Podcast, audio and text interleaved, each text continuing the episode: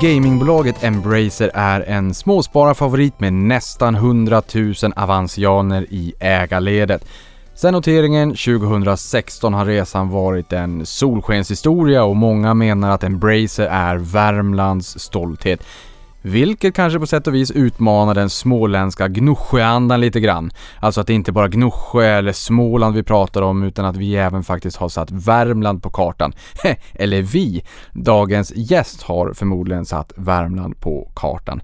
Det är tre år sedan Lars Wingefors gästade podden senast och första gången var 2016 inför börsnoteringen. Så det, det, är inte, inte jättelänge sedan men det har ju hänt väldigt, väldigt mycket under den här tiden. Därför är det såklart högst aktuellt att få en uppdatering av nuläget. Embracer är listat på First North, har ett marknadsvärde på 122 miljarder 92 353 avansianer i ägarledet för att vara exakt. Och med mig i podden har jag VD och grundare Lars Wingefors. Varmt välkommen tillbaka till podden. Tack Niklas. Riktigt kul att ha dig tillbaka. Nu är det ju tredje gången vi träffas under era fem år på börsen. Första gången 2016 som sagt inför noteringen och senast nu här för tre år sedan då 2018. Det har onekligen hänt väldigt mycket under den här perioden. Inte minst det faktum att ni blev Europas högst värderade gamingbolag nyligen. Hur skulle du sammanfatta den här resan sen noteringen fram till idag?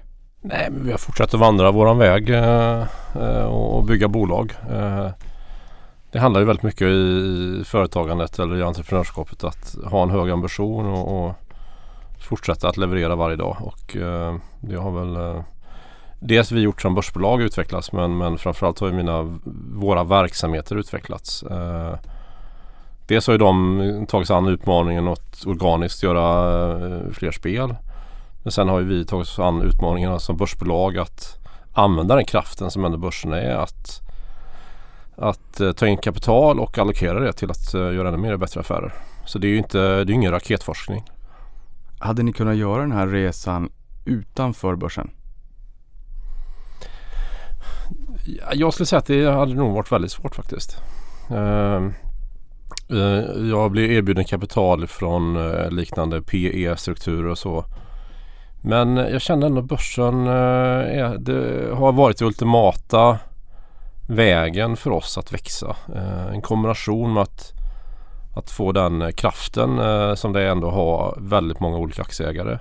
Att kunna använda sin marknadsvärdering till att ta in kapital och kunna använda aktien som incitament till nyckelpersoner som blir en del av gruppen. Och såklart då använda aktien också som valuta när vi har gjort många av våra förvärv.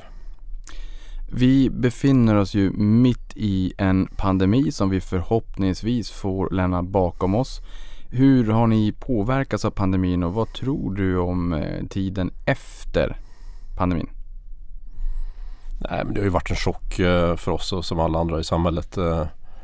Men ganska snart stod det ju klart då att konsumtionen av spel ökade och det har ju vi kommersiellt då kunna, kunna göra mer affärer av. Eh, sen stod det lite still i början men vi har ändå försökt fortsätta våran väg att göra förvärv, att göra mer spel eh, och så vidare. Och eh, nu ser vi med intresse på hur vi kan använda den kraften med en eh, distribuerad eh, arbetskraft. Alltså flaskhal flaskhalsen för våran tillväxt är alltid att kunna attrahera fler talanger och fler människor till bolagen. Och eh, att, att där utifrån våra studier runt om i världen att de kan attrahera arbetskraft runt om i världen tror jag är en fantastisk möjlighet för dem att uh, kunna växa. På tal om talanger för att kunna växa. Ni har ju ökat antalet sysselsatta med 103 procent stod att läsa i senaste rapporten. Från 3109 personer för ett år sedan till dagens 6325. Hur, hur pass enkelt är det att hitta kompetenta kollegor idag och, och börjar det bli liksom en, en rejäl flaskhals? Det är klart att ni, ni får ju nya kollegor när ni förvärvar bolag. Jag tänker även... Vi växte ju organiskt eh, antalet anställda ungefär 20% förra året. Eh, och eh, det är en utmaning att hitta, hitta erfarna spelutvecklare och spelmakare, game makers som man kan säga, runt om i världen. Så det får ju vara en kombination av eh, etablerade spelutvecklare i kombination med att man lär upp nya. Men det är alltid en brist på talang. Har den här pandemin lett till ökad digital försäljning och i sådana fall hur påverkar det er lönsamhet och hur stor del finns det kvar att distribuera digitalt? Nej, men spelbranschen är ju i grunden en digital produkt eller spel är ju en digital produkt så att eh, nästan all omsättning i spelbranschen numera är ju digital. Eh, sen har ju vi kvar lite legacy, av legacy-skäl eh, som vi tror på en, en fysisk eh, marknad för konsol men i grunden är ju är det ju en växande, dels är det en växande marknad och eh, tillväxten är ju, är ju på de digitala formaten. Eh, den fysiska marknaden är ju är möjligtvis stabil i antal dollar eh, och det finns fortfarande en god efterfrågan för det. Men eh, det är klart att vi har ju eftersom marginalen att sälja fler spel är nästan 100% så, så, så faller ju en ökad försäljning rakt ner till sista raden i bolaget. Men jag skulle ändå säga att vi är en ganska liten aktör i en väldigt stor marknad ändå. Så att våran resultaträkning är väldigt beroende på vilka nya spel vi släpper och hur de fortsätter att sälja löpande. Katalogintäkterna eller backkatalog som vi kan säga har ju ändå så ändå varit, jag skulle ändå säga att jag har varit lite överraskad hur stark den ändå har kunnat vara sista åren och hur den ligger och tuggar. Nu har den ändå legat ganska stabilt över miljarden eh, och eh, per kvartal och och ju fler nya eh, bra spel man gör ju, ju, ju mer adderar man ju till den då. Men det här är ju jätteintressant. Jag menar, man brukar ibland säga it's a new economy och det där har vi lärt oss. Det där ska man ju vara försiktig med att säga såklart så man inte fastnar med skägget i brevlådan. Men någonstans så är det ju en digital värld och när man säljer digitala ettor och nollor som du sa marginalkostnaden för att sälja ytterligare ett ex digitalt är ju nästan noll och ingenting. Nästan en 100% i marginal jag tror att det här blir ju också ett skifte från den, det, det, äldre gardet kanske till det yngre som mera växer upp med den här typen av produkter utan att raljera. Men hur, hur, hur, tycker du man ska tänka i en digital värld och kanske speciellt de investerare där ute som inte har hittat till, till det digitala och till Embracer? Nej men det, det, finns ju många, det finns ju många sätt att se på det hela. Du har helt rätt i att marginalen eh, är god och alla branscher digitaliseras ju och framförallt våran bransch som är digital i, botten av spelbranschen. Men eh, samtidigt ökar ju konkurrensen också eh, globalt. Det är ju egentligen allt kapital i världen allokeras ju till digitala affärsmodeller och till de bolag som är redo att ställa om till digitala intäkter. Så att det är ju en brutal konkurrens på samma sätt. Så att det gäller ju att hitta de bolag som har en eh, affärsmodell som klarar av en global konkurrens oftast. Eh, antingen då i våran bransch att man är kreativ och gör duktiga eller bra spel. Eh, som klarar av att tampas med, med, med alla, eh, andra, alla andra alternativ som spelarna har där ute i världen och lägga sina dollar på. Mm. Men jag tänker mig i och med att det är en allt högre konkurrens. Där blir man ju såklart också lite nyfiken på hur, jag, menar, jag antar att man vill bli stor och få stora finansiella muskler snabbt här. Alltså att man kan dra nytta av alla de möjligheterna som finns där ute. Och det finns fler möjligheter än, än vad ni faktiskt kan dra nytta av. Det här kommer vi komma in på lite senare under podden. Men jag blir ändå lite nyfiken. Det har ju hänt jättemycket sedan 2016. Var det viktigt att ni kom in där och då för att kunna ha gjort den här äh, värdeskapande resan? Jag menar, folk spelade spel då också. Ja. Men det har blivit så jädrans hett Lars de senaste åren. Mm. Nej, men det är ju lätt att vara efterklok. Jag tror att det alltid går att göra. Menar, det går att komma till börsen idag och göra en, en liknande resa på olika sätt. Uh, det är klart att vi har ju nu lyckats bygga en viss position och lyckats få samman väldigt, väldigt duktiga och bra bolag och skapat en plattform med, med god lönsamhet och, och tillgången till kapital till oss har blivit eh, lägre och, och, eller priset på kapital har blivit lägre. Och, så det är klart det är en fördel för oss idag men jag tror absolut det är möjligt att göra om en, en andra bolag kan säkert göra om en liknande resa. Eh, jag ska inte säga i spelbranschen men i, i andra branscher. Vissa gamingbolag har ju noterat att magin och kreativiteten har fått sig en törn av det distansarbetet. Jag menar, man pratar i korridorerna vid kaffemaskinen på någon, eh, någon fika eller vad det än kan tänkas vara och sen så bubblar man och kommer på saker och ting. Och det, kanske inte blir samma sak när man sitter hemma på sin vrå och man kanske har en inbokade möten och sen så blir det inte det här liksom spontana. Eh, spelar du in i den bilden? Alltså, vad är din bild? Får magin och kreativiteten sig en törn i en värld av distansarbete? Nej, men det jag hör är att det varierar väldigt. En del, en del eh, studios och kreatörer lyckas ju eh, ändå skapa fantastiska grejer i den här miljön och är kanske vana att jobba på distans och i, i en distribuerad grupp. Så jag tror helt det beror på vilken kultur man har. Det vi har sett är väl att större studios och större arbetsplatser har haft svårare att ställa om till eh, att jobba på distans. Eh, där har det gått blivit lite ineffektivare. Um, och därför är det svårare att mötas och skapa det här magiska i ett mötesrum eh, på distans.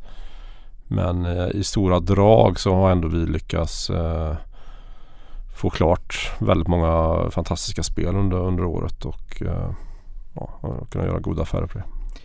I senaste kvartalet ökade nettoomsättningen med 80% year on year till 2,4 miljarder. Samtidigt som det justerade resultatet per aktie steg 113% Här finns det väl en effekt också att ni tar in nytt kapital om ni använder aktien som, som betalningsmedel när ni förvärvar bolag. Det kommer vi in på lite senare. Och sen det fria kassaflödet ökade med 212 och på rullande 12 månaders basis så omsätter ni 9 miljarder och redovisar operativt ebit, eh, operativt rörelseresultat på nästan 2,9 miljarder och fritt kassaflöde på nästan 1,7. Höga siffror alltjämt och ni kommenterar det här som det bästa kvartalet någonsin. Men också det bästa räkenskapsåret någonsin. Mm. Utveckla. Nej men summa summarum så har ju många av våra verksamheter fortsatt leverera goda resultat under året. Eh, vi har fått in fler verksamheter eh, såsom Saber Interactive eh, till exempel. Med flera bolag som, som levererar stabila vinster dag efter dag eller kvartal efter kvartal. Det tillsammans med att vi har haft en rad produkter under verksamhetsåret som har gått enligt förväntan eller till och med bättre ibland. Eh, och sen har vi dessutom då haft en jag skulle säga en, en, eh, en hit som, som kom lite oväntat här i början av året då, eh, Valheim. Så det är klart allt det tillsammans gör ju att vi har haft ett stabilt år. Ehm, samtidigt så har vi, det varit ett år utan några monstruöst stora spelsläpp. Eh, vi har inte haft några jättestora spellanseringar eh, under året. Eh, och när vi tittar på innevarande år så har vi ju väldigt mycket mer spel som kommer. Så att, ja. Där blir jag också lite nyfiken. Det är klart, ni har ju klumpat ihop så att oftast så blir det ju många förvärv i samband med rapporterna. Men vad är en rättvis period, en rättvis cykel att utvärdera er på. Jag tänker om det kommer eh, nya titlar, det kommer expansioner mm. ibland och sådär. Vad tycker du är en rättvis period att utvärdera er på? Ja, det får man vad lägger i ordet rättvist. Uh... Vad är orättvist? Nej, men, men jag, jag vill ändå säga att vi är ett tillväxtbolag. Folk pratar mycket om förvärven. Det är klart att förvärven i sig driver ju eh, siffrorna upp. Vi tjänar mer pengar och, och även när vinsten per, per aktie och så går upp. Men i grunden så, så måste alla bra verksamheter växa organiskt. Eh, bolag som tappar omsättning över tid blir ju ingenting till slut. Så att alla bolag måste ju växa och det är därför vi är väldigt måna om att allokera så mycket vi kan till att skapa den här organiska tillväxten. Och det är ändå det jag vill poängtera att det, det gör vi löpande och det har vi gjort. Eh, och Ser man på året så färdigställer vi spel för dryga 800 miljoner. Eh, alltså nya titlar som kom ut som vi sålde. Uh, och tittar vi på innevarande år så är det en väsentligt mycket högre siffra. Så att vad är rättvist och inte? Uh, jag menar, i slutändan tycker jag man ska bedöma ett bra sätt att bedöma alla typer av verksamheter det är ju det kassaflödet. Sen kan man ta kassaflödet på olika sätt men uh, antingen det operativa kassaflödet eller det fria kassaflödet då efter uh, investeringar. Och vilket av de två, för det, det, är ju ett antal miljarder till på det förstnämnda. Eh, vilket tycker du är mest rättvist? Nej, det fria kassaflödet eh, är ju egentligen det som är kvar eh, innan man börjar köpa bolag och så. Men å andra sidan är det, gör man väldigt mycket så här, tillväxtinvesteringar, growth capex i det.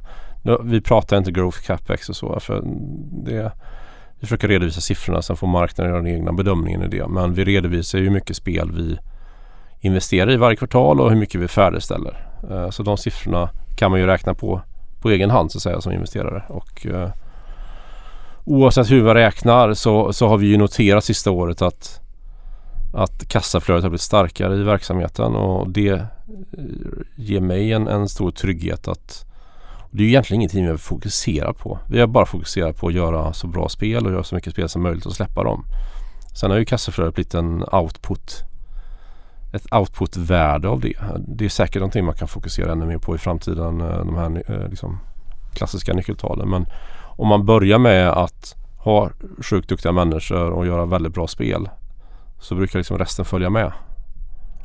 Ja man får väl säga det är ju ändå väldigt trevligt med de här kassaflödena som så sakteligen byggs upp. Ni har mycket försäljning inte minst i kvartalet här på katalogen också där det har varit ett, några spel som har gått riktigt bra i katalogen förutom mm. nya spel.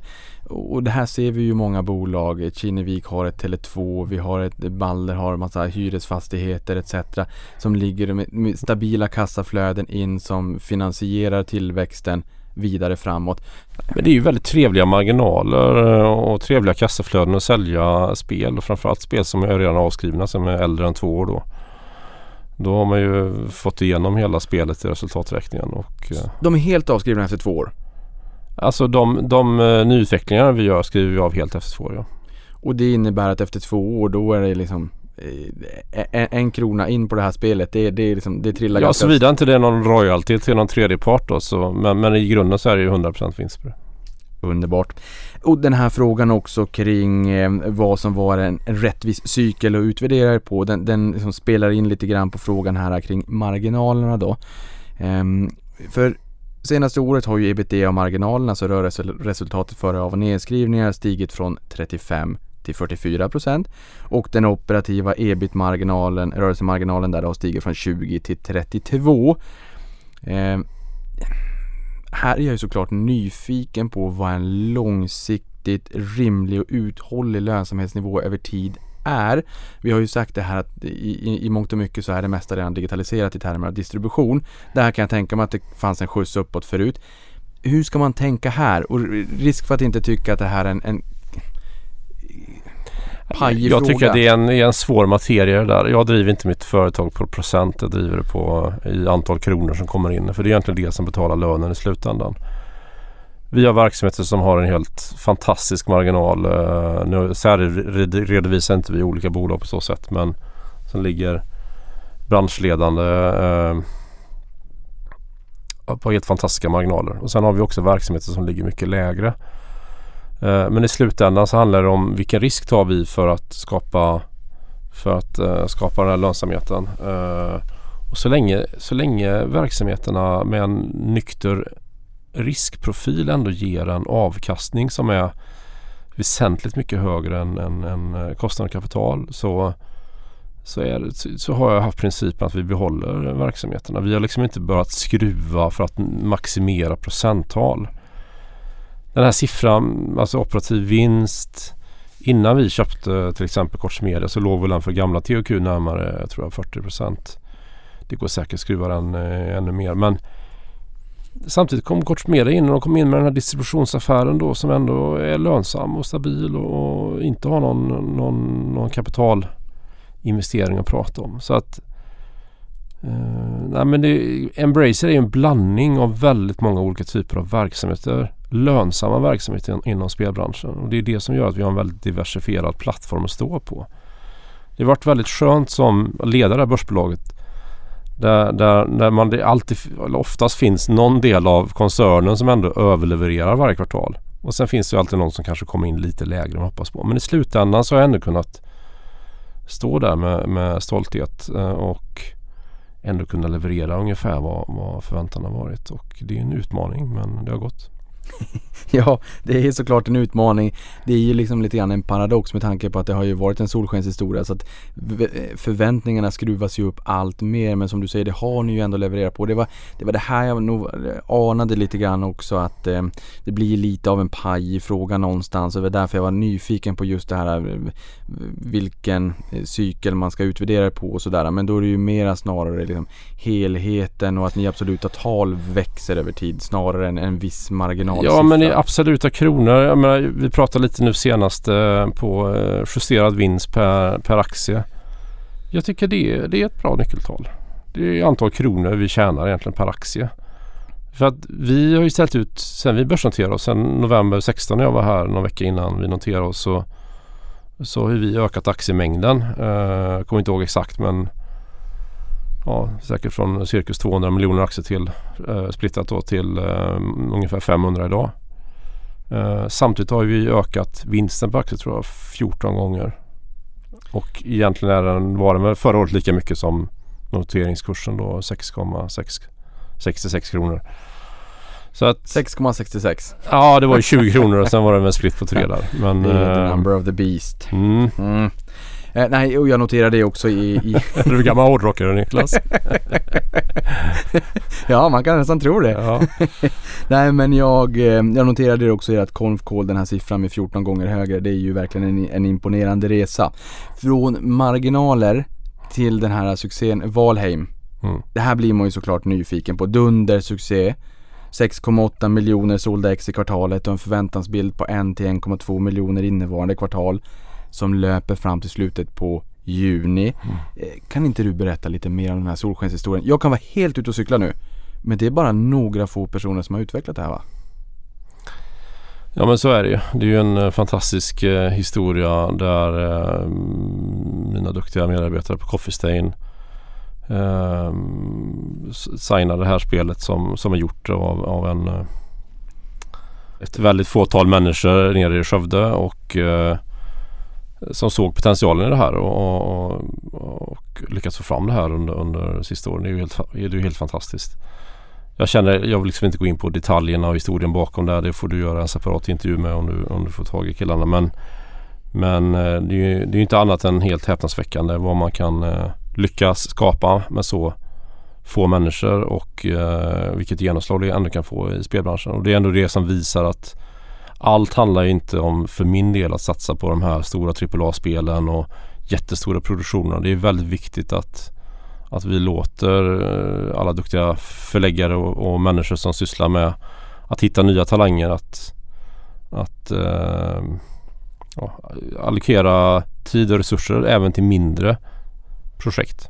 Jag noterar att jag har en hel del kollegor som spelar det här spelet. Mm. 6,8 miljoner sålda ex. Kan du på något sätt sätta det i en kontext för de som kanske inte är riktigt lika hemma i den här världen men som ändå lyssnar på det här. Vad är en bra, riktigt bra, svinbra och episk försäljning i gamingvärlden? Nej, men det, det beror på hur mycket. Jag menar, eh, pratar, vi, pratar vi ekonomi och finans då eller pratar vi liksom bara generellt hur många spel ett spel säljer? Bort med finansen, mera, mera liksom eh, Nej, men, men man brukar ju, spel som säljer över en miljon exemplar då börjar man ju liksom eh, nå igenom bruset och spel som säljer kanske två, två tre miljoner exemplar brukar ju framstå som stora succéer. Men sen finns det ju väldigt många indiespel som har sålt eh, ännu mer än vad Valheim har gjort men under en väldigt mycket längre tid då. Eh, det finns ju spel som har sålt 10, 20 och säkert 30-40 miljoner också. Minecraft är ju ett väldigt bra exempel här från Sverige. Eh, så att det finns ju alltid grader i eh, grader i, i framgången och jag är otroligt ödmjuk för att ha Valheim och jag, jag, jag, tycker det är fantastiskt kul att, att ha det här inom, inom Sverige. Ja, man, man, blir ju liksom, eh, man blir ju inspirerad av den möjligheten som ändå finns där ute. Och det här ger ju vatten på kvarnen också när man säger It's a new economy. Och att sen, sen har du ju in på det också, konkurrensen är ju stenhård. Men från tid till annan så får man ju verkligen de här succéerna. I kvartalet så lyfter ni även fram Snowrunner och Metro som starka bidragsgivare och menar att katalogförsäljningen har varit stark. Jag menar, ni har ju rätt många spel sedan tidigare också.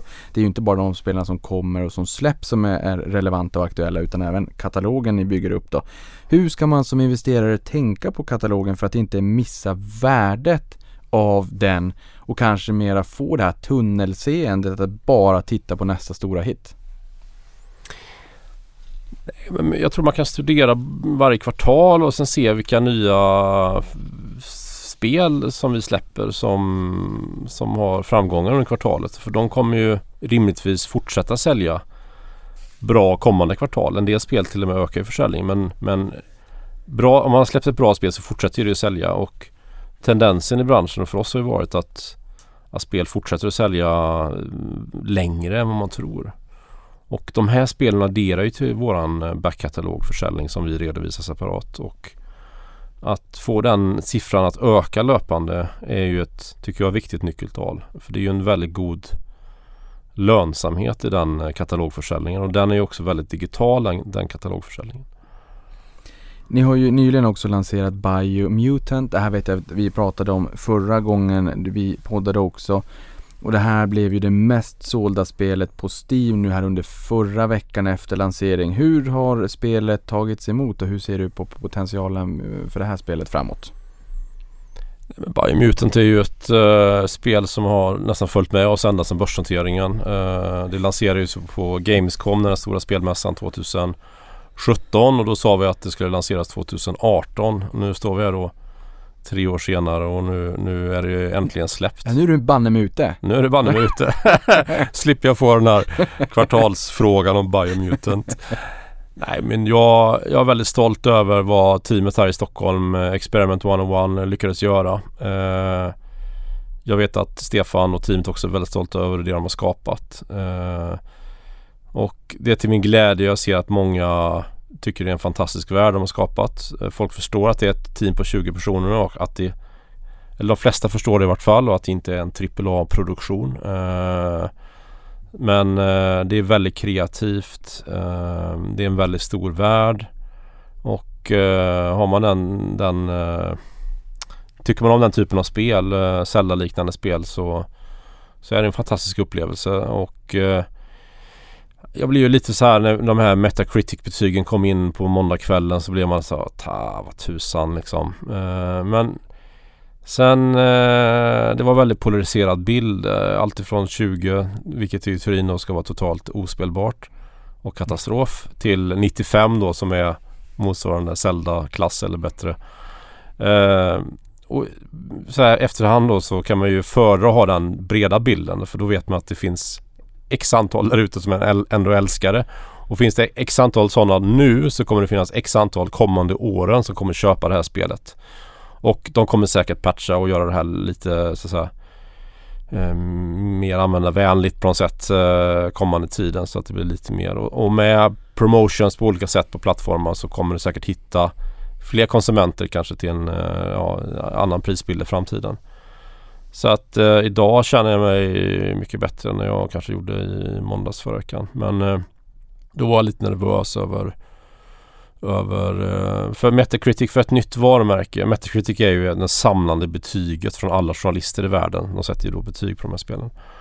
Och över 100 journalister satt sitt betyg och jag var lite orolig för att det skulle ha en väldigt stor påverkan på, på försäljningen. Men jag tycker ändå att det tuffar på ganska trevligt faktiskt.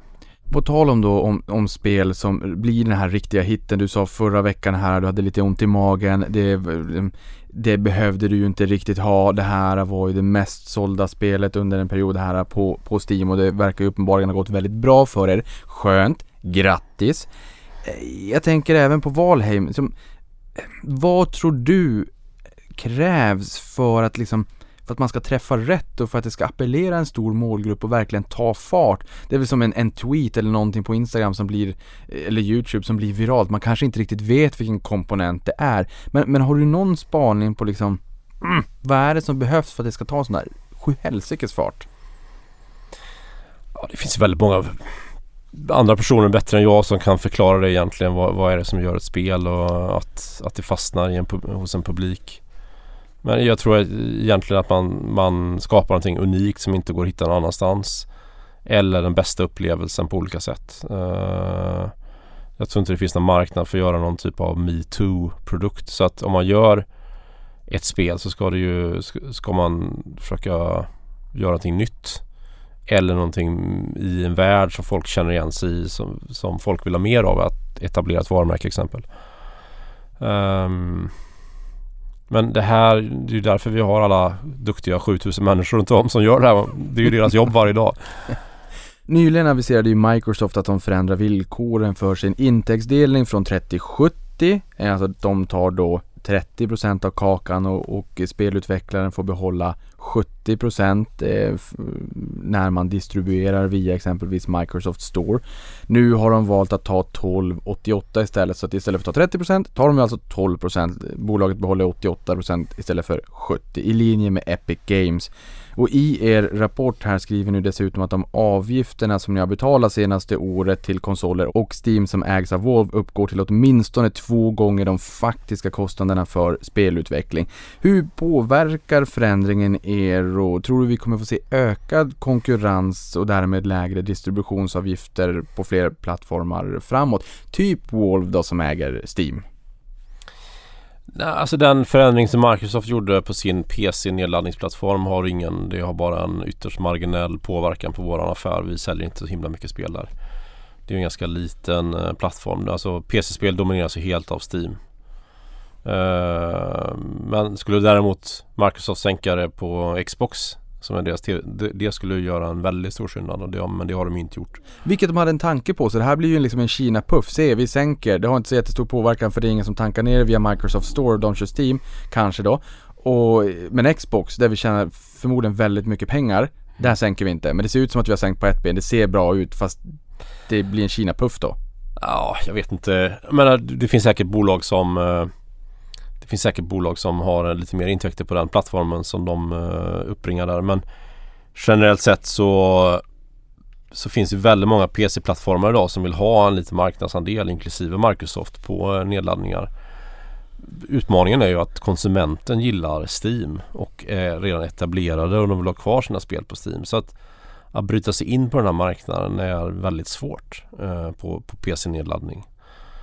Så att eh, våran strategi är ju att, att över tid jobba med plattformarna och på olika sätt förhoppningsvis kunna öka våran marginal eller ta mer av den kakan. Och jag tycker att om vi lägger 100 miljoner dollar ungefär på att göra de spelen som vi säljer och sen är det någon annan som tar 200 miljoner dollar som bara providar betallösningar eller bara. De gör säkert jättemycket saker men i relation gör de väldigt mycket mindre än vad vi gör för att göra alla spelen.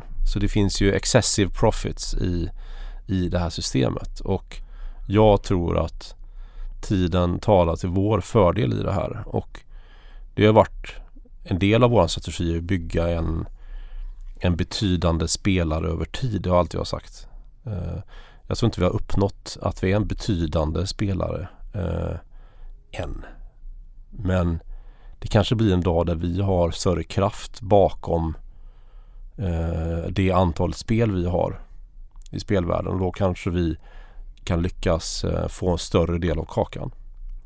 I techsektorn, techbolagen i USA, fangbolagen, där pratar man ju liksom politiskt om, och regulatoriskt om att kanske bryta upp de här bolagen. Det här är diskussioner vi har haft under, under lång tid. Eh, och det är förmodligen enklare sagt än gjort. Ehm, för man utgår ju från konsumenten och konsumenten kanske inte påverkas negativt utan det är snarare konkurrensen bolagen emellan. Ehm, och det finns förmodligen en sanning där mittemellan. Jag är inte expert. Nåväl. I den här världen tänker jag när det kommer till, till spelutvecklare. Alltså, finns det någon regulatorisk vind där? Du sa ni har tiden på er sida. Att man kan fundera kring. Jag menar gamingsektorn 2,5 till 3 miljarder människor kanske globalt som spelar spel i någon form. Det är större än musik och filmindustrin tillsammans. Borde inte politikerna vakna upp och känna att hmm, ska vi se om man kan bryta upp eventuella monopolistiska konkurrenser Jag har svårt att se att myndigheterna skulle bryta upp det som är. Men det, däremot är ju Epic vs Apple nog ganska intressant och det, jag tror hela branschen följer det med nyfikenhet. Och det, det har inte så mycket med spelbranschen att göra egentligen. Det handlar ju mer om, om Apple har byggt ett monopol mer eller mindre på sin, eh, på sina mobiler. Sen kan man argumentera om, om det är ett monopol eller inte men helt klart är ju att de tjänar ju ruskiga pengar på det. Och, eh, Uh, och det har ju myndighet, det tycker jag är relevant som myndigheterna tittar på. Uh, att, uh, men det är ju inte ur spelvärldens perspektiv egentligen. Och, och jag tycker man ska jag tycker konkurrens är bra och monopol är inte bra.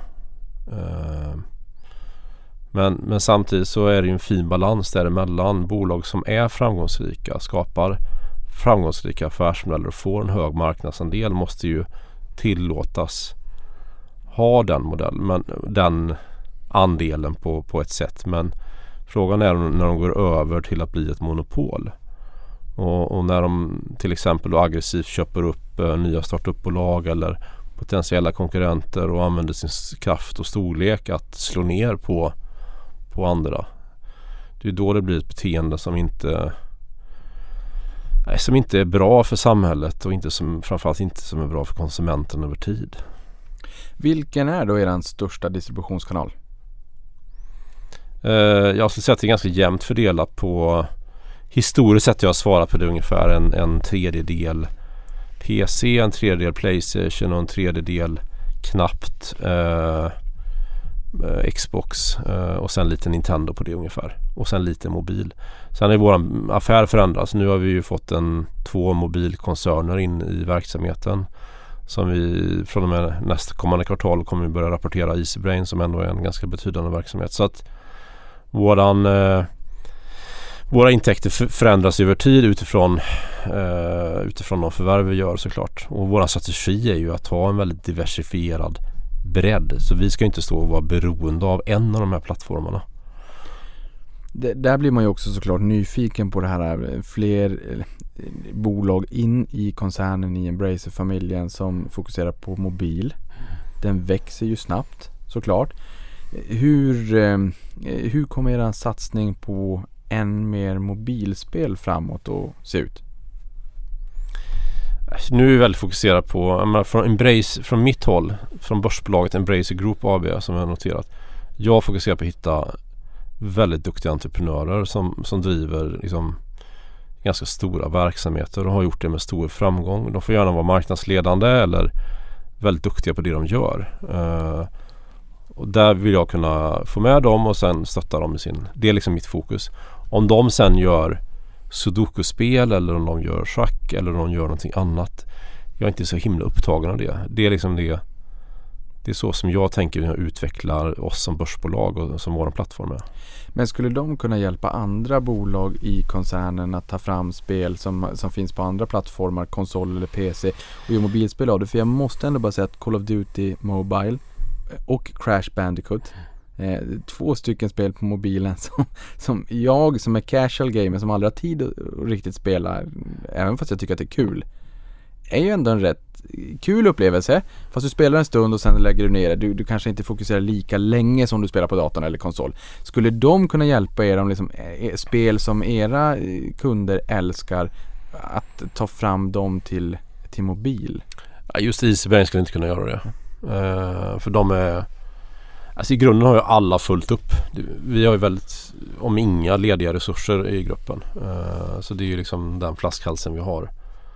Vi har ju fler idéer och varumärken än vad vi klarar av att leverera på i form av utvecklingskapacitet. Men jag kan ju notera stora kinesiska konkurrenter och andra bolag bygger upp väldigt stora resurscenter och liksom utvecklingsverksamheter i till exempel Kina och så. Och, och, då kan man ju ta ett varumärke och göra väldigt stora produktioner. Den typen av resurser har inte vi inom Embracer idag. Ännu. framtiden utvisar vad som händer. Enligt Ampere Analysis kommer intäkterna från prenumerationstjänster såsom Nintendo Online, Playstation Plus, Playstation Now och Xbox Game Pass stå för närmare 20% av intäkterna på konsolmarknaden 2023. Hur ser du på den här utvecklingen och ni har ju en spännande Väldigt bra katalog. fråga. Väldigt bra fråga. Det som vi tittar på är så här, ja men om vi lägger, när ska vi lägga med de här spelen i de här tjänsterna? Ska vi lägga med dem från dag ett? Ska vi lägga med det efter ett år, efter tre månader? Eh, och det, det, finns inget enkelt svar för en del spel gynnas ju av att vara med från början. Framförallt om det kanske är nya varumärken, om det har liksom en online player komponent där man måste ha in många spelare till exempel. Eh, eller om spelet har en, en stark bas där man kan köpa mycket DLC i spelet så kan man göra en fin affär på det. Eh, men det är klart, har man, har man investerat hundratals miljoner i en upplevelse som kanske ändå bara är begränsad till 15, 20, 25 timmars spelande och lägga med det då dag ett. För då, då har man då miljoner konsumenter som ändå vilja betala 600 kronor. Det är ju det som är lite delikat. Uh, och det är där någonstans, vi har inte satt ner foten exakt. Men i grunden så ser jag det som jag vill, jag vill tänka positivt och jag vill se det som att de breddar de, bredd, de, det breddar antalet spelare och antal speltid. Och det kan skapa eh, nya spelarbaser för, för varumärken. Så att jag ser positivt på tjänsterna.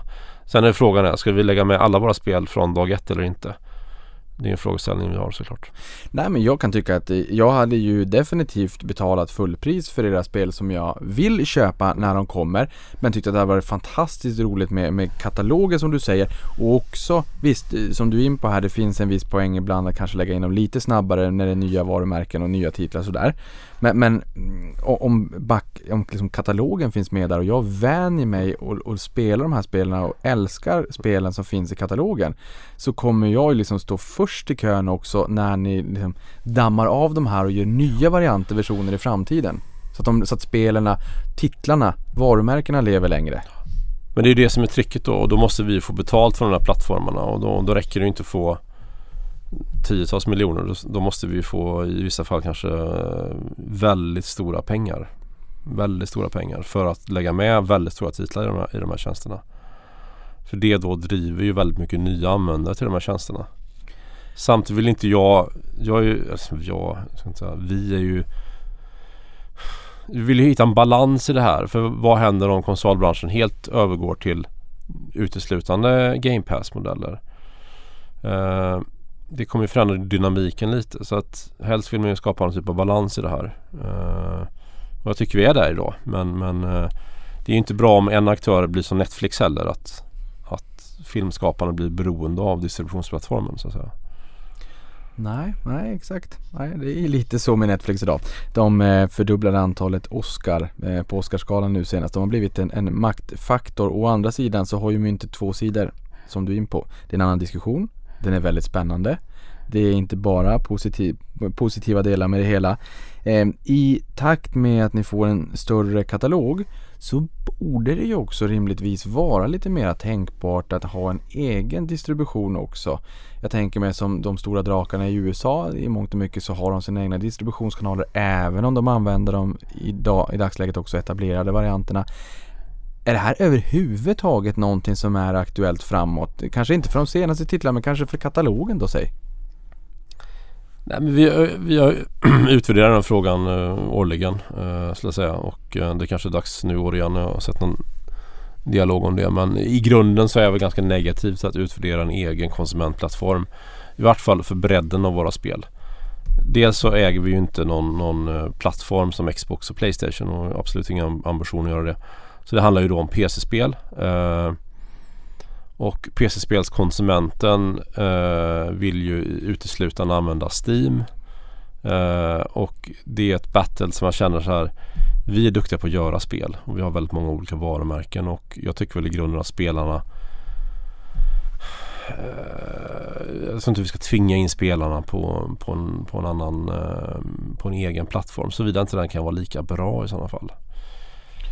Ehm, det finns mycket att säga om den där och, och det kan ju vara så att ja, man kanske skulle kunna göra en egen plattform för vissa stora varumärken och kanske släppa på spelarna tidigt med några extra content och så. Men det skulle inte vara en game changer för oss men det kanske skulle öka marginalen lite grann. Grunden är ändå att vi är spelskapare och jag vill jobba med plattformarna till att förbättra våra marginal över tid. Det är liksom min huvudtes. Ja, jag har ju ett Det finns ju ett förslag där på en ny konsol i USA som man kan gå till. Kentucky Fried Chicken. Det finns till och med en låda för chicken wings. och det här är alltså inget skämt som jag förstår utan de har ju tagit fram någon eh, konsol och white-lablat den. Right. ja, äh, ja, jag vet inte hur det har gått för den där, men, men den finns i alla fall. Eh, pandemin har ju också lett till en halvledarbrist. Ja, den kanske, den kanske fanns och sen så kom halvledarbristen. Ja. För jag tänker att de etablerade aktörerna kanske går lite, li, lite före. Det har ju varit svårt att få tag i konsoler såsom Xbox och Playstation och Nintendo Switch och sådär. Hur, eh, hur om no på något sätt har det här påverkat er? Nej men det är klart försäljningen av nya konsoler driver ju försäljningen av mjukvara till viss del.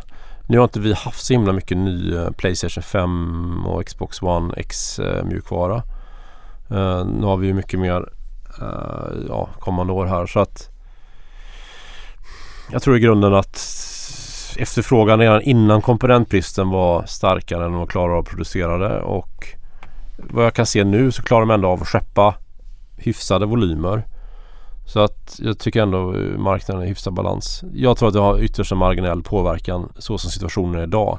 Det är klart, skulle det bli så att det inte såldes en enda ny konsol eftersom det inte finns några på ett halvår så skulle det ha en påverkan. Men vi är, inte, vi är absolut inte i, där. Ni utvecklar ju förlägger spel till PC, konsol och mobil, inte minst mobil nu med senaste förvärven. Vilken plattform är störst idag och vilken plattform tror du kommer vara störst framgent. Jag förstår att det kanske det blir som, som det blir och det är inte bara det som är enkom faktor för det ni förvärvar såklart.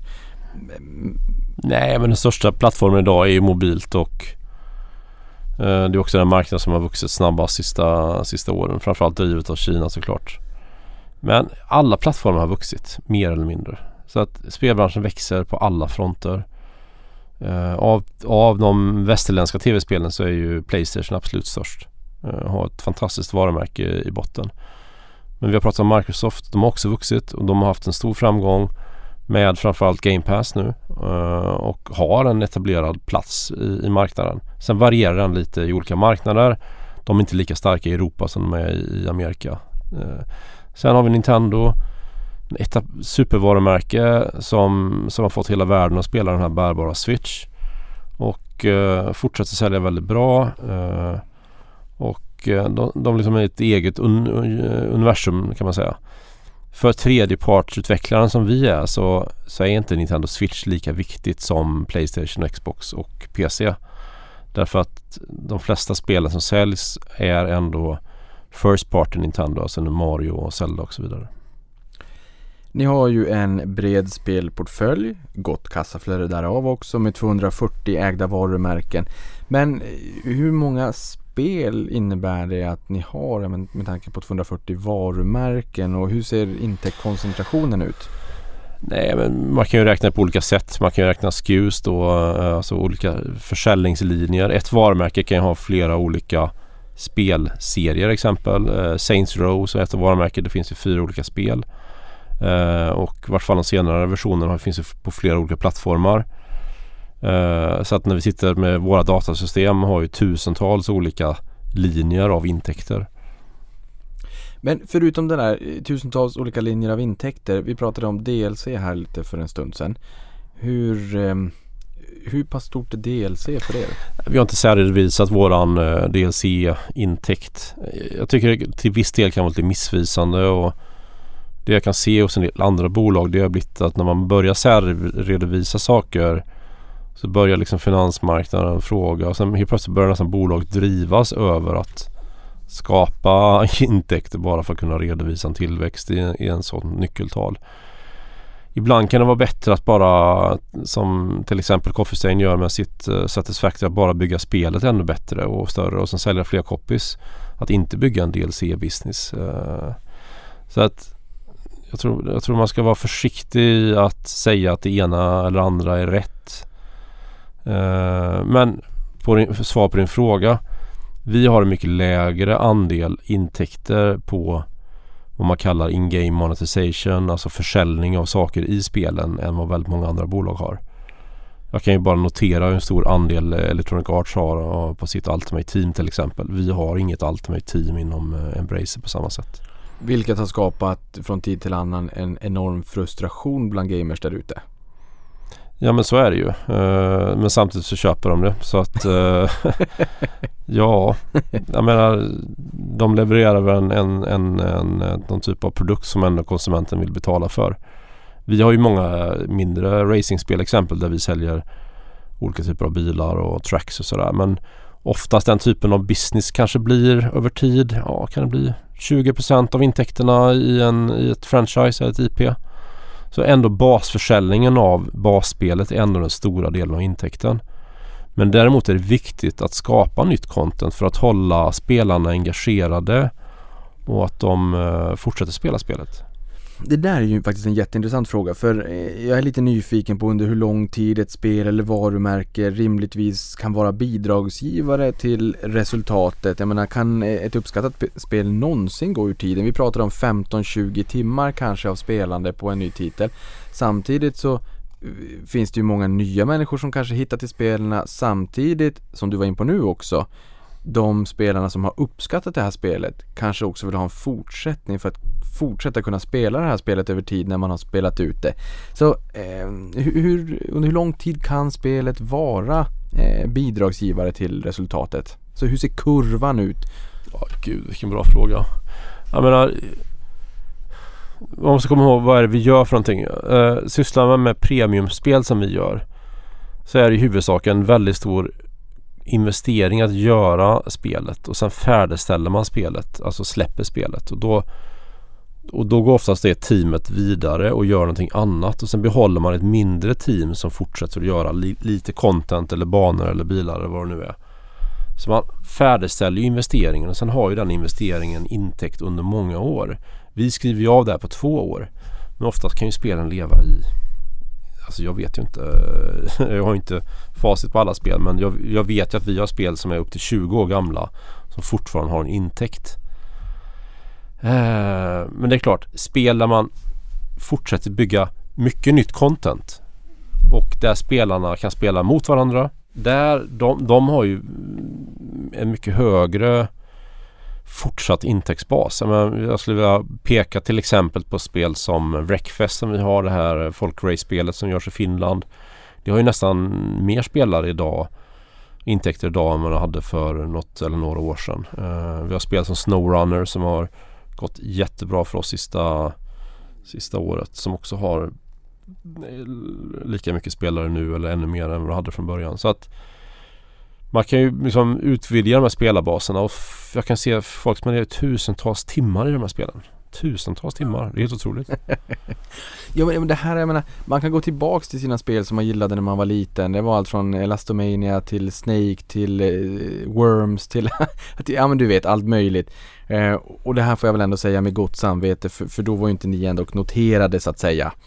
Eh, men, men har investerarna riktigt förstått det här? Alltså det, det, värdet som finns i katalogen och hur länge uppskattade spel verkligen kan fortsätta bidra? Nej men jag tror att jag menar, sitter vi här om 20 år, 30 år så kommer vi ha spel som vi har eh, gjort sista året eller åren som fortfarande har en eh, mätbar eller noterbar intäkt. Alltså de gamla koderna, det tror jag. Sen kommer det, har det säkert kommit jättemånga nya versioner på massa olika nya plattformar som inte ens du och jag kan fantisera om idag. Men, men, eh, nej, men det kan man ju se på hela filmindustrin eller musikindustrin. Alltså hur, st hur stor del av intäkterna ändå har varit sista åren på katalog. På, på gamla etablerade artister eller filmer och, eller varumärken. Det där är, det är oerhört fascinerande. I senaste rapporten kunde man ju läsa om ett antal pågående spelutvecklingsprojekt som ökade 55% då year on year till 160 stycken och det här är ju exklusive förvärvet av Gearbox och Aspire då som mm. inkluderades 1 april. Dessutom investerade ni då 563 miljoner kronor i eran pipeline under första kvartalet, vilket är fem gånger mer än värdet på de spelarna som släpptes under Q4 så att man får någon form av kontext. Ja. Vad innebär det här rent konkret för framtida intjäningspotential? Nej men det ger lite mer färg. Jag menar, det är inte, man kan inte man kan inte översätta att en krona exakt ger en, eh, x antal tillbaka.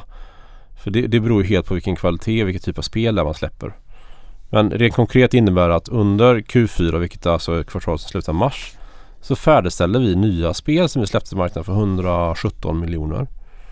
Samtidigt investerar vi 563 miljoner i motsvarande spel som ska komma i framtiden. Sen tar ju det ett år, två år, tre år, ibland fyra år längre att göra spel.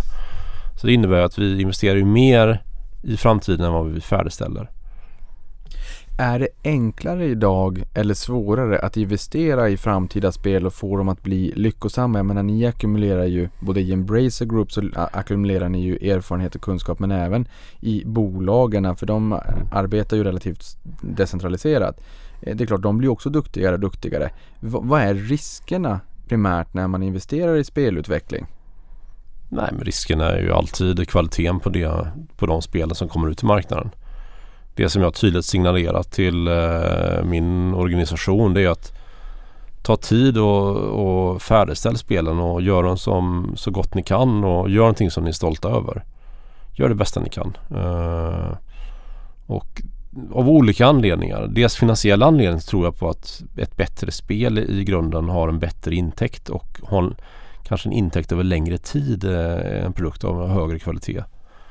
Ehm, men också för eh, gruppens och människornas eh, självkänsla och stolthet. Att de är stolta att gå till jobbet. Att de, ja men fan vi gjorde ett riktigt bra spel och vi gjorde det bästa vi kunde. Och sen, ja men shit, men nästa spel blir ännu bättre. Liksom den ambitionen. Ja, det är ju lite grann egentligen på samma sätt som om du jobbar med att bygga fastigheter eller ja. bygga broar. Du ser bron, du ser fastigheten, du kan berätta för barn och barnbarn att eh, det här var jag med och byggde. Samma sak gäller ju när det kommer till spel ändå för att de är en del av, de, de, är ju en del av vårt liv. Jag menar, vi, både du och jag kommer ju ihåg de här spelen som vi spelade när vi växte upp. Det är ju liksom etsat på hornhinnan. Så jag förstår det där med stoltheten också, bygga riktigt bra spel som, som fastnar och som folk uppskattar och pratar om i yes. många, många år därefter. Ni har ju en ambition om att färdigställa mer än 90 spelutvecklingsprojekt med ett utvecklingsvärde om 2,8 till 3,3 miljarder kronor under det här räkenskapsåret som slutar mars 2022. Kan du berätta mer om de här spelen som ni är på väg att färdigställa? Kan du berätta någonting? ja, men vi hade ju, eh, vi hade ju Biomutant förra veckan. Eh, uh, vi hade Snowrunner på Switch som kanske är ett av våra minsta projekten. Uh, vi kommer ha Destroy All Humans på Switch i slutet av kvartalet. Uh, vi kommer ha Metro Exodus på Playstation 5. Osäker dock om det är tror inte det är ett projekt som räknas i sig, det sistnämnda där. Men, nej, men vi har ju löpande hela tiden nya spelutvecklingsprojekt som färdigställs. Uh, och uh, ja, men det kommer ju hela tiden. Vi har ju ett tiotal olika förlag inom gruppen. Så att följer man Steam ganska noga så kan man ju se varje vecka att det brukar ju brukar alltid vara något nästan. kan du berätta för mig vad i all sin dag det är som gör att Svampbob går så jäkla bra?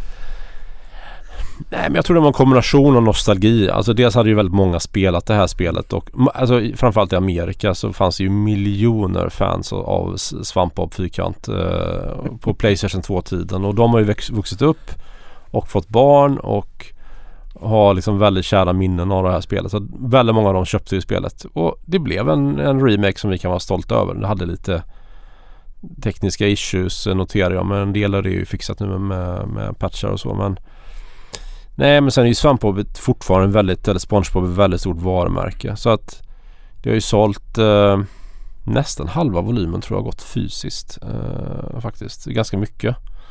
Och jag har gått väldigt mycket på Switch. Så jag vet att det är en av eh, Walmarts toppsäljare varje vecka. Okay. Eh, är Svampbob på Nintendo Switch till exempel i Amerika. Ja men jag tänker också om det, om det är yngre liksom barn och sådär också som spelar så kanske det är extra kul att ha det där fysiska spelet också. Det kanske är en ja. rolig förpackning etc.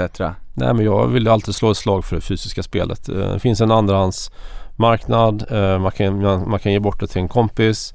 Man kan sälja det. Man kan ge bort det i present. Eh, man kan samla på det. Nej, men det finns många goda anledningar att köpa en fysisk kopia. Sen kan man köpa en digital också. ja, men du är ju en samlare av rang. Vad gör du för att premi, premiumifiera den, den det fysiska spelet. Jag menar, det går ju att göra det på sätt och vis, så samlarboxar och sådär. Gör ni det idag? Jag tycker vi, THQ Nordic har ju varit väldigt duktiga på det. Vi, de har ju på sina stora releaser sista året ändå haft en, en vanlig Collector's Edition som kanske har gått för 150 dollar då eller 1500 kronor med moms och, och avgifter i Europa. Och sen en stor version för 4000 kronor. Uh, Biomutant förra veckan hade vi väl ja, det var tusentals kopior av det här Atomic Edition för 400 dollar eller 4000 kronor. Och uh, alla de var slutsålda. Både vanliga Collectors och uh, Atomic Edition. Så att det är ju ett sätt att monetisera såklart uh, spelet ännu mer. Att man istället för, in, för att få in 60 dollar får man in ja, ett högre dollarbelopp. Ja, det där är superintressant. Ja, ja. Mm. Eh, det, det, är ju intressant. Jag menar, världen blir mer och mer digitalt men det är oerhört intressant att av den anledningen att världen blir mer digital så går det också att premiumifiera det här gamla nostalgiska och, och göra en mycket bättre eh, produkt av det rent fysiskt spännande. Hur viktigt är det liksom för er att fylla på er pipeline med spelutvecklingsprojekt löpande och hur ser mixen ut mellan organisk påfyllnad av pipeline och förvärvad påfyllnad av pipeline?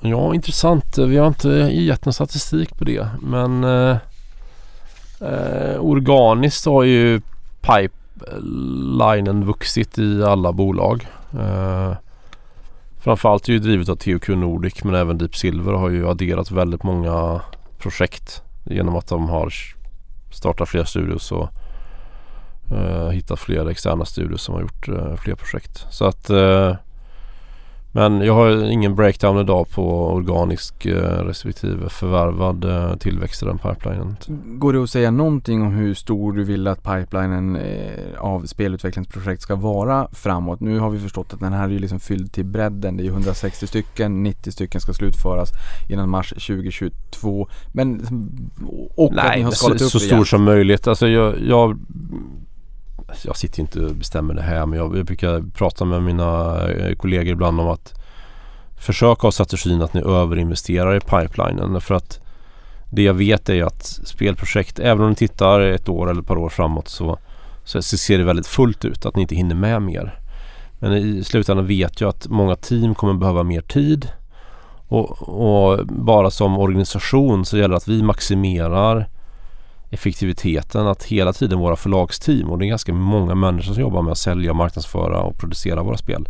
Att de alltid liksom har någonting att jobba med så att säga. Eh, så att över, överinvestera i pipen är väl liksom det message som jag försöker sprida. För att det finns ett fåtal bolag i branschen eh, som är väldigt framgångsrika. Framförallt japanska som som egentligen hamnat i en situation där de har fler färdigställda spel än de, de då kan de välja releasedatum lite. Ja ah, men nu passar det att släppa det här spelet.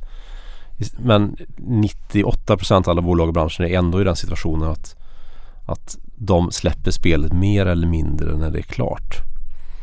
Men det är klart, skulle vi hamna i, en, i den situationen där vi kan välja lite mer så här, så här nu, har vi, nu vet vi att det här spelet är helt klart. Men vi, vi väntar med att kommunicera och släppa spelet för att maximera effekten när vi väl gör det. Det skulle ju vara en ännu bättre situation såklart. Finns det några tydliga säsongseffekter? Till exempel julhandeln och att man ska ha spel under granen? Absolut. Eller, Absolut. Hur, hur, ser de ut i branschen?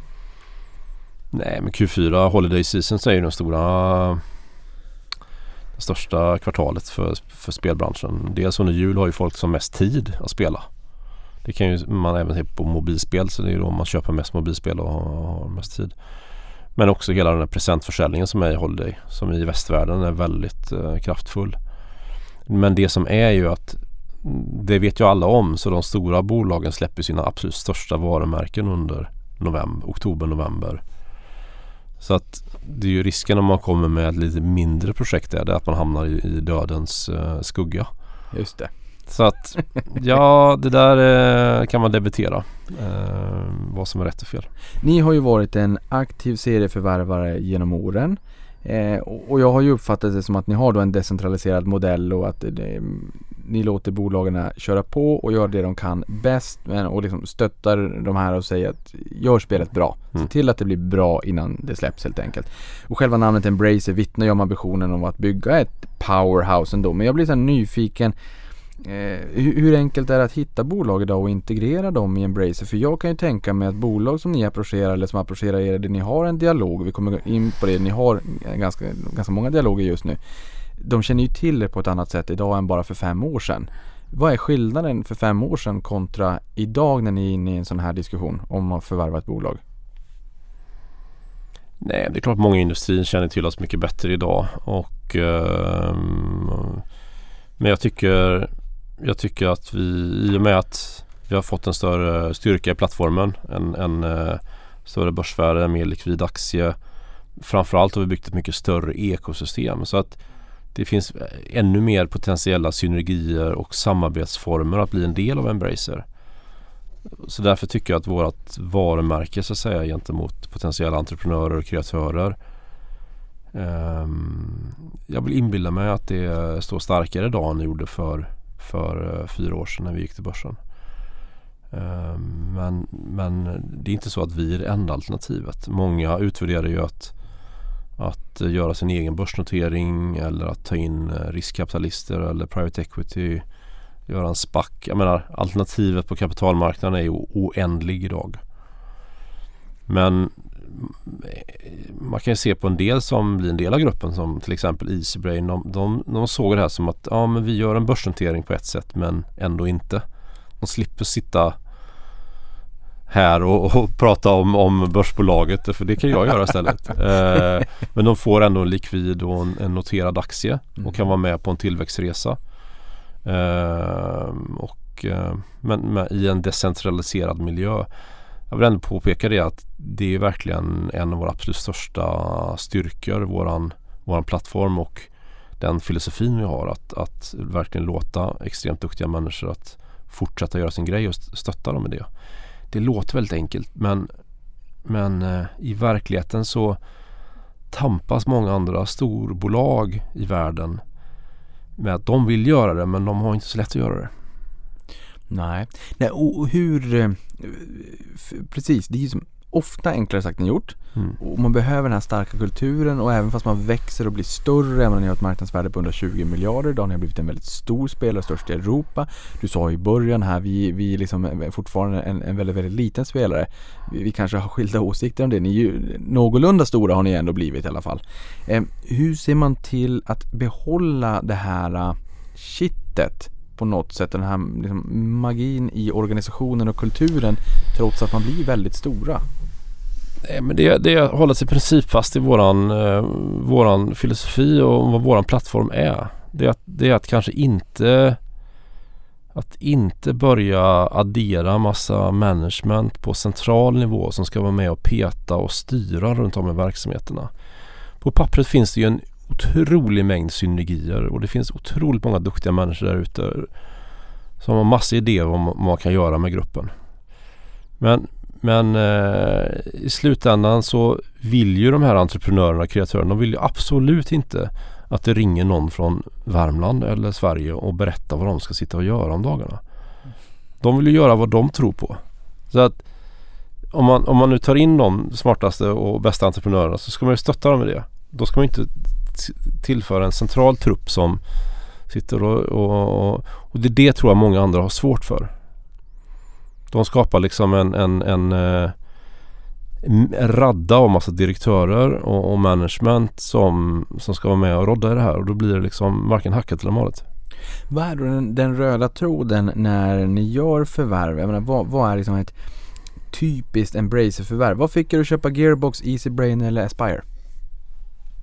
Nej men vi kan prata om eh, Aspire till exempel som, som man inte pratar så mycket om men det är ju ett grundat av två, eh, två entreprenörer eh, från eh, Texas för 25-28 år sedan någon gång. Eh, varit otroligt duktiga på det de gör och, och skapat ett, ett, väldigt gott renommé framförallt i Nordamerika och jobbar med licenspartners med Disney och Tech2 och massa andra bolag och, och hitta sin nisch i det där. Att egentligen porta eh, produkter till, till nya format.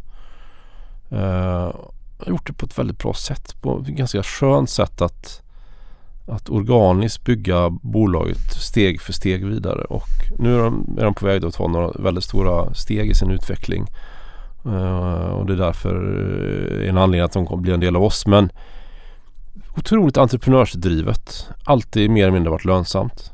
Eh, har byggt en väldigt stark kultur i sin verksamhet i, i Austin med en bra liksom backoffice och overhead. Eh, och attraherar väldigt duktiga mm, utvecklare numera. Där, där i Texas. Så att typiskt eh, Embracer-förvärv skulle jag säga. Mm. Senaste kvartalet har ni ju pratat med ett flertal bolag runt om i världen. Ja, och inte kanske bara senaste kvartalet, men ni pratar om det här i senaste kvartalsrapporten i alla fall.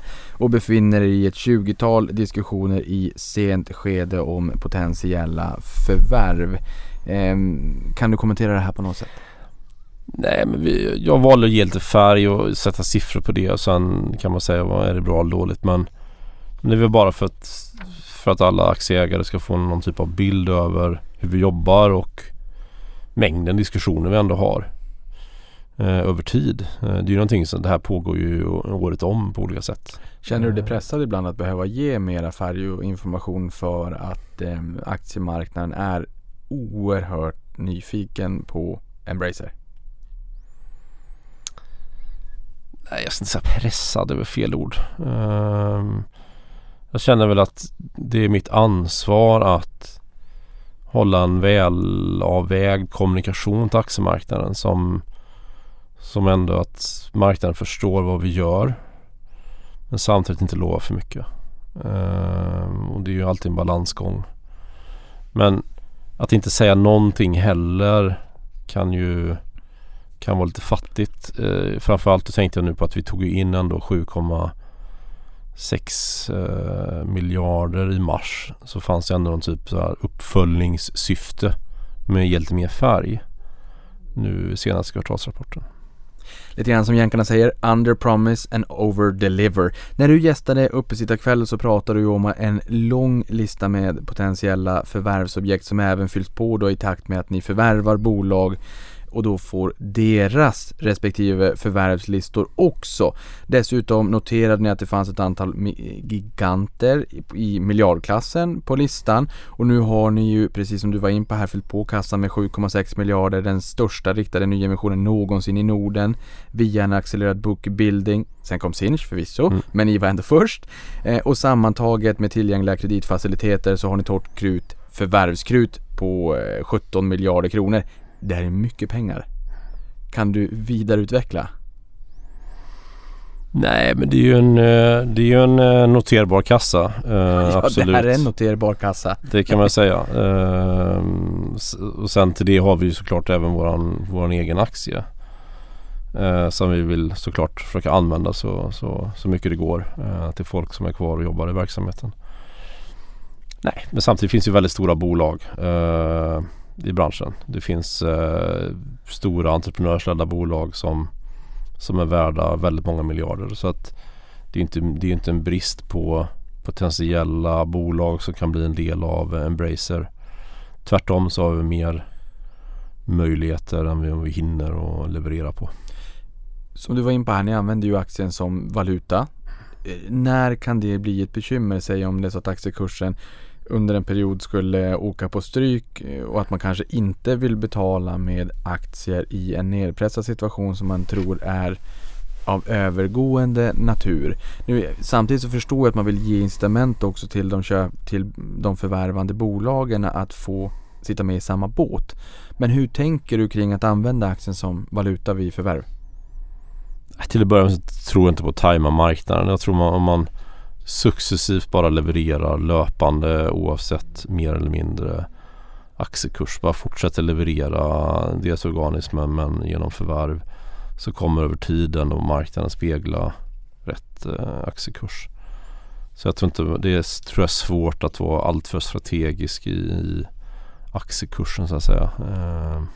På tal om förvärv. Hur fragmenterad är spelmarknaden globalt och hur många spelstudios där ute finns det potentiellt att köpa? Är det ens en, en, är det en icke-fråga snarare för att det finns för många? Det beror på vilken bransch man tittar på men, men det finns väl eh, ett par tusen olika teoretiska bolag som som är liksom inom, inom de branscherna där vi är aktiva och jurisdiktionerna vi är aktiva.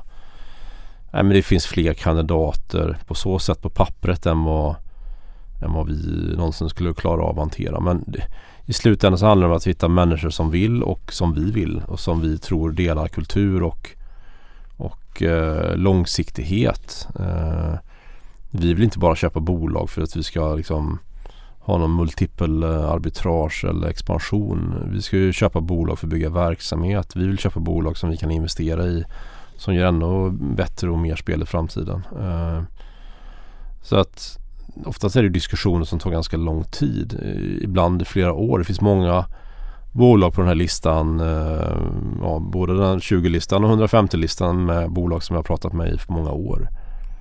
Och inte bara jag för den delen men även mina andra vd i gruppen.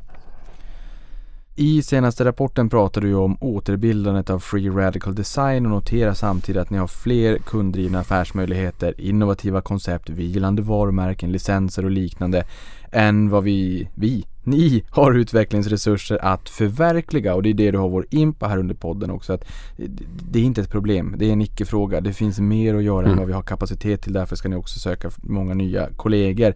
Eh, och ni vill då skala upp befintliga studios och addera nya och nu i samband med det här presenterar ni bildandet av Free Radical Design som är baserade i Nottingham, Storbritannien.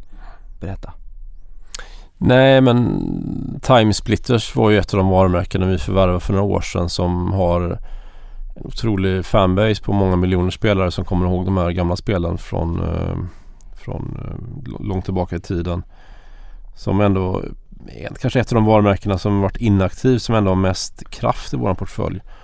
Därför var det väldigt kul att kunna utannonsera att vi etablerade Free Radical Design igen. Eh, det var ju en legendarisk studio som gjorde många spel. Bland annat då Timesplitters och fick med oss några av ursprungsgrundarna egentligen i det här bygget. Så att det ska bli väldigt spännande att se vad, vad de kommer kunna leverera i framtiden då i ett nytt eh, Timesplitters.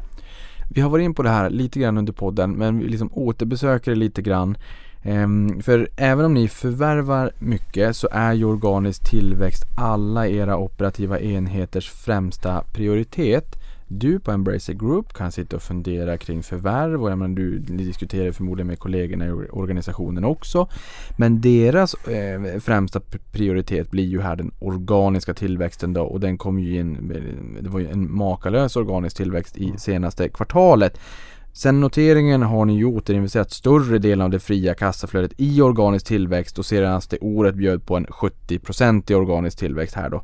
Hur tror du balansen mellan organisk och förvärvad tillväxt kommer se ut framåt? De, förvärvar för, de fokuserar på den organiska eh, tillväxten. Du har 17 mm. miljarder i, i torrt förvärvskrut. Du, ni. Balansen härifrån framåt. Det är såklart jättemycket pengar. Samtidigt så har ni ju jättemånga spel i utveckling också organiskt. Nej men det är svårt att ge ett tal på det såklart. Vi har sagt att eh, vi innevarande år kommer ha en, eh, en, bra organisk tillväxt och jag har sett att vi kommer ha en en god organisk å, eh, tillväxt åren därefter också.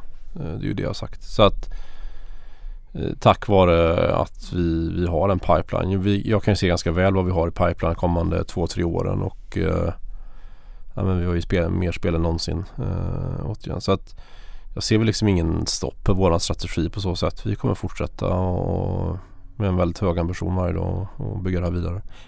Men ni har ju väldigt mycket möjligheter, som sagt mer än vad ni kan ta vara på. Om man lyssnar på det här och är spelutvecklare eller håller på att utbilda sig till mm. spelutvecklare. Hur gör man då i sånt fall om det är så att man faktiskt vill jobba inom Embracer Group och något av bolagen där i? enklast? Nej men då, då, söker man ju såklart upp någon av våra spelstudios. Är man svensk så har vi ju ett, eh, en mängd olika spelstudios här i Stockholm eller i Skövde och, och i Malmö och Göteborg och de flesta städer skulle jag säga. Så att eh, och de söker, många av dem söker ju konstant eh, ny personal. Eh, och är man ett team eh, som vill sätta upp en ny studio som kanske jobbar någon annanstans idag och har en stark idé så har ju till exempel Amplifier eh, en, en affärsmodell att att finansiera egentligen start, starten av nya, etablera nya spelstudios. Det är ett sätt. Men ett annat sätt är ju bara att köra igång på egen, på egen låda och skapa en egen framgång. Sen kan man ju välja att fortsätta själv eller så kan man välja, välja att joina oss eller joina någon annan grupp. Så att, men det viktigaste är att du, du tar dina första steg och, och eh, skapar din egen så att säga, framgång. Där. Alla resor börjar ju med ett första steg. Vilka trender tycker du är mest spännande i gamingvärlden just nu? Då? Har du några spaningar där? Nej men jag kan ju gilla till exempel lite uttjatat nu med VR exempel. Som eh, lite i skymundan ändå har byggt en egen etablerad plattform där man kan eh, bygga spel och tjäna pengar idag. Och i en, väx- en väldigt växande bransch. Nu är den mycket, mycket mindre än mobilspel och konsolspel.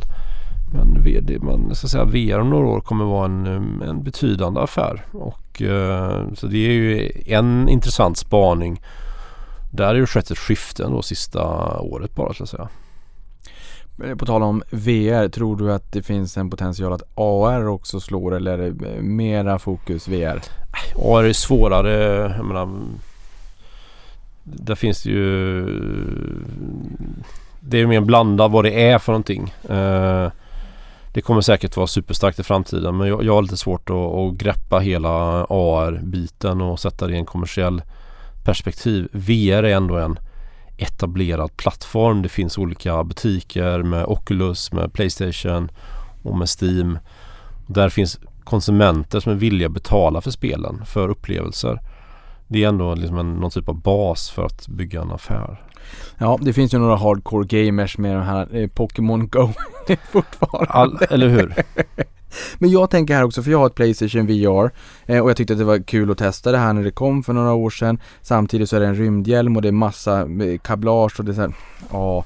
Men, men då tänker jag att här liksom när 5G slår och när du har mm. hyperscale data centers, när, när Jon Karlung satt i den stolen du sitter i nu och han pratade om sina bestyckade datacenter, han blev alldeles varm i kroppen och han eh, berättade att han var lite smyggamer. Mm. Jag menar, det här någonstans när beräkningskapaciteten ligger i ett hyperscale data center, mm. man skjuter ut det här utan latens till mm. dina prylar, mm. du har inte beräkningskraften, hårdvaran där, det är en jättefin upplevelse, prylarna är liksom, man har råd med dem liksom är vi i början på någonting? För när du säger VR, jag har alltid hoppats att VR ska slå. Mm.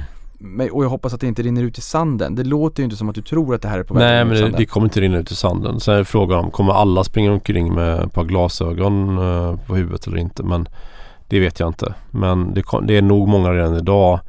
Så att det är redan en etablerad marknad och jag tror att som du säger här med, med streaming och med 5G och annan teknisk innovation så kommer det bara driva på hela VR-möjligheterna. Har ni någonting med Tobii att göra i dagsläget?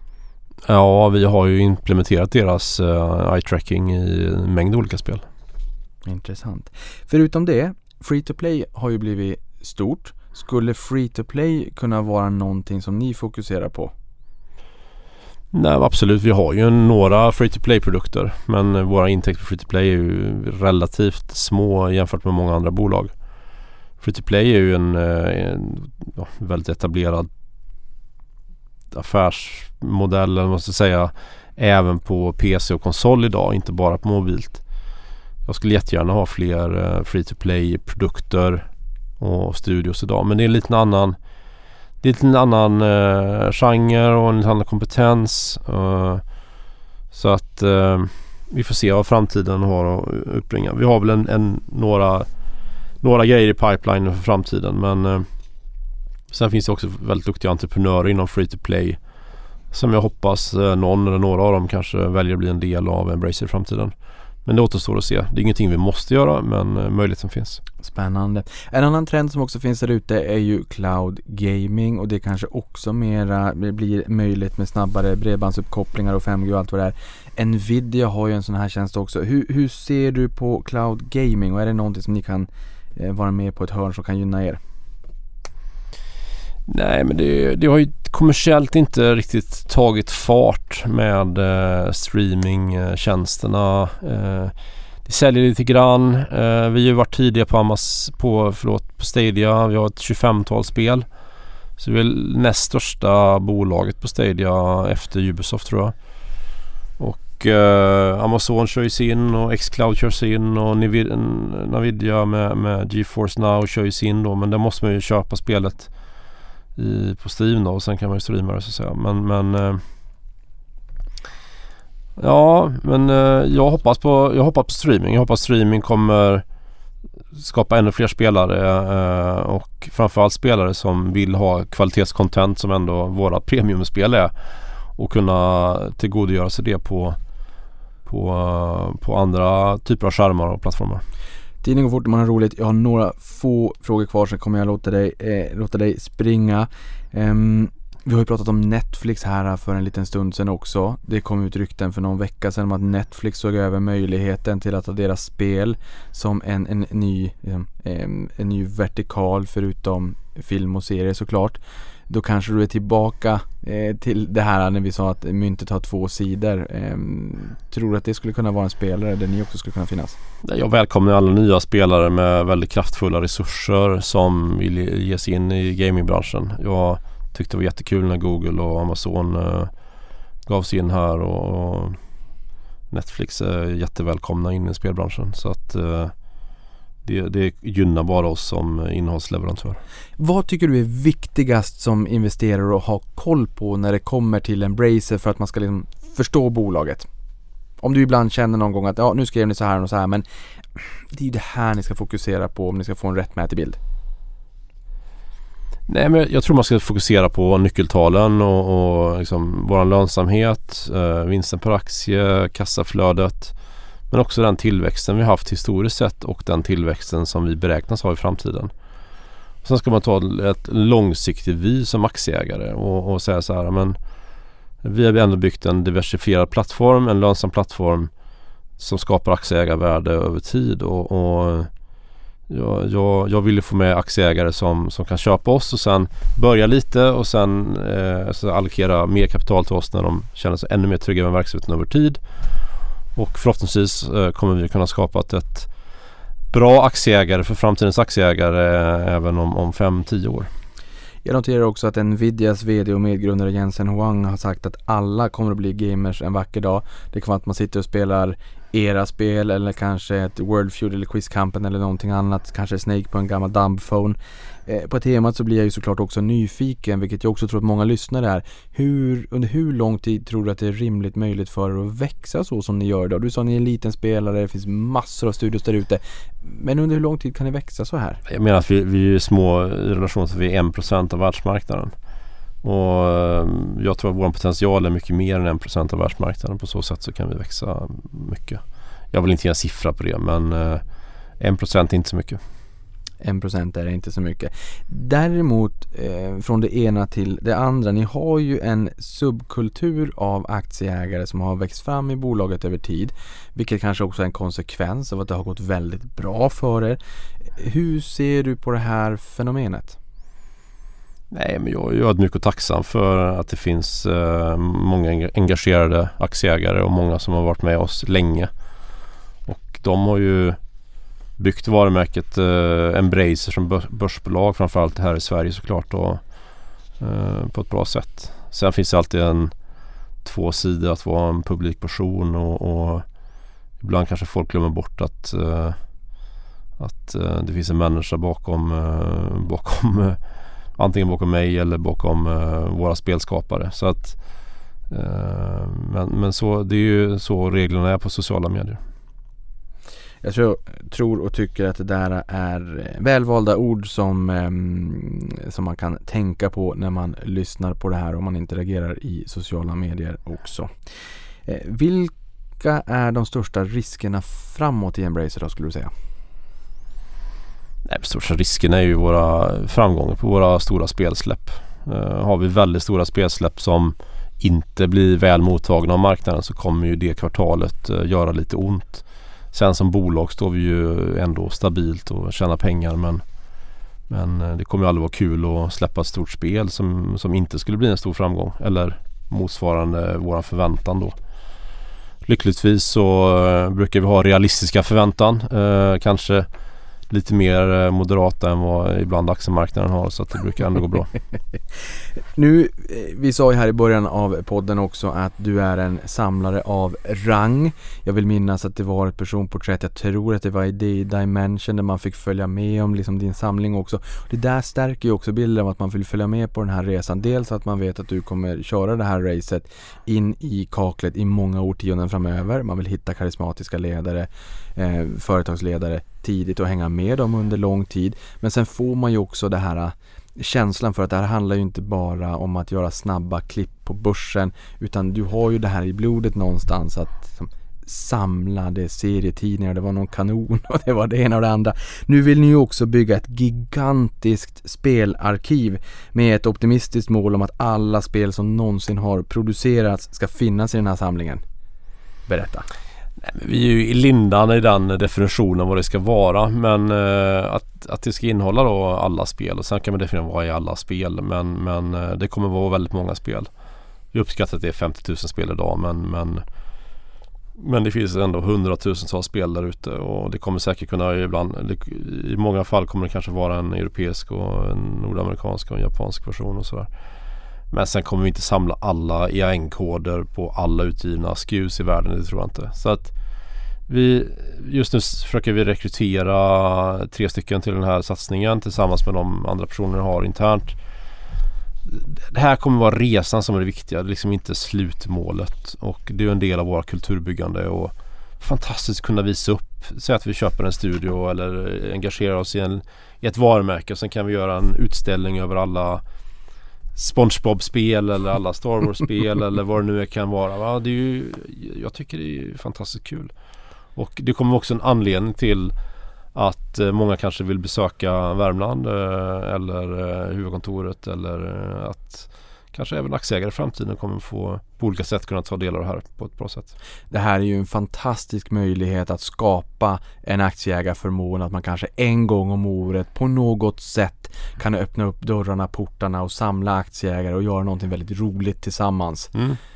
Um, så att eh, vi får se vad framtiden, jag vill inte lova för mycket men vi, det, det, kommer, det, kommer ta, det kommer vara någonting som pågår i, i de kommande decennierna. Så att, eh, det, det låter bra. Tuned. Vad ska man, avslutningsvis bara, vad ska man som nyfiken investerare kolla på om man vill följa en utveckling? Det är Metacritic eller skulle man kunna kolla på Twitch, hur många som följer spelet spanar in, andra konkurrenter, branschpress, mässor, Steam, statistik eller någonting annat. Vad är viktigt? Eller så här, vilka tips vill du skicka med om man vill liksom spana in och grotta ner sig lite extra? Nej, men jag tror det är bra att kunna sätta sökorden på några av våra stora spelförlag. Eh, Deep Silver, THQ, Coffee Stain, Saber och så vidare och följ dem på Steam och andra plattformar. Så, så kommer ni få ett nyhetsflöde. Eh, det är ett nyhetsflöde varje dag från våra bolag. Så det finns väldigt mycket att information att ta del av. Vi som börsbolag har valt att vi skickar inte alla de här pressreleaserna vidare för att det, skulle, det är orelevant för liksom, som liksom det finansiella i börsbolaget. Så det, men det finns ändå mycket rolig information och man kan följa bolaget. Kanske väldigt mycket mer än det finns i många andra branscher så att säga så händer väldigt mycket varje dag i bolaget. Lars, min sista fråga var vart ni befinner er om tio år. Jag tänker inte ställa den frågan därför att det här är i början av en långsiktig resa. Jag säger snarare det blir kul att höra eh, mer om vad ni har lyckats göra fram till nästa gång vi träffas i det här formatet. Lars, tusen tack för att du kom till podden och berättade mer om Embracer och lycka till framåt. Tack Niklas. Och stort tack för att du lyssnade på det här.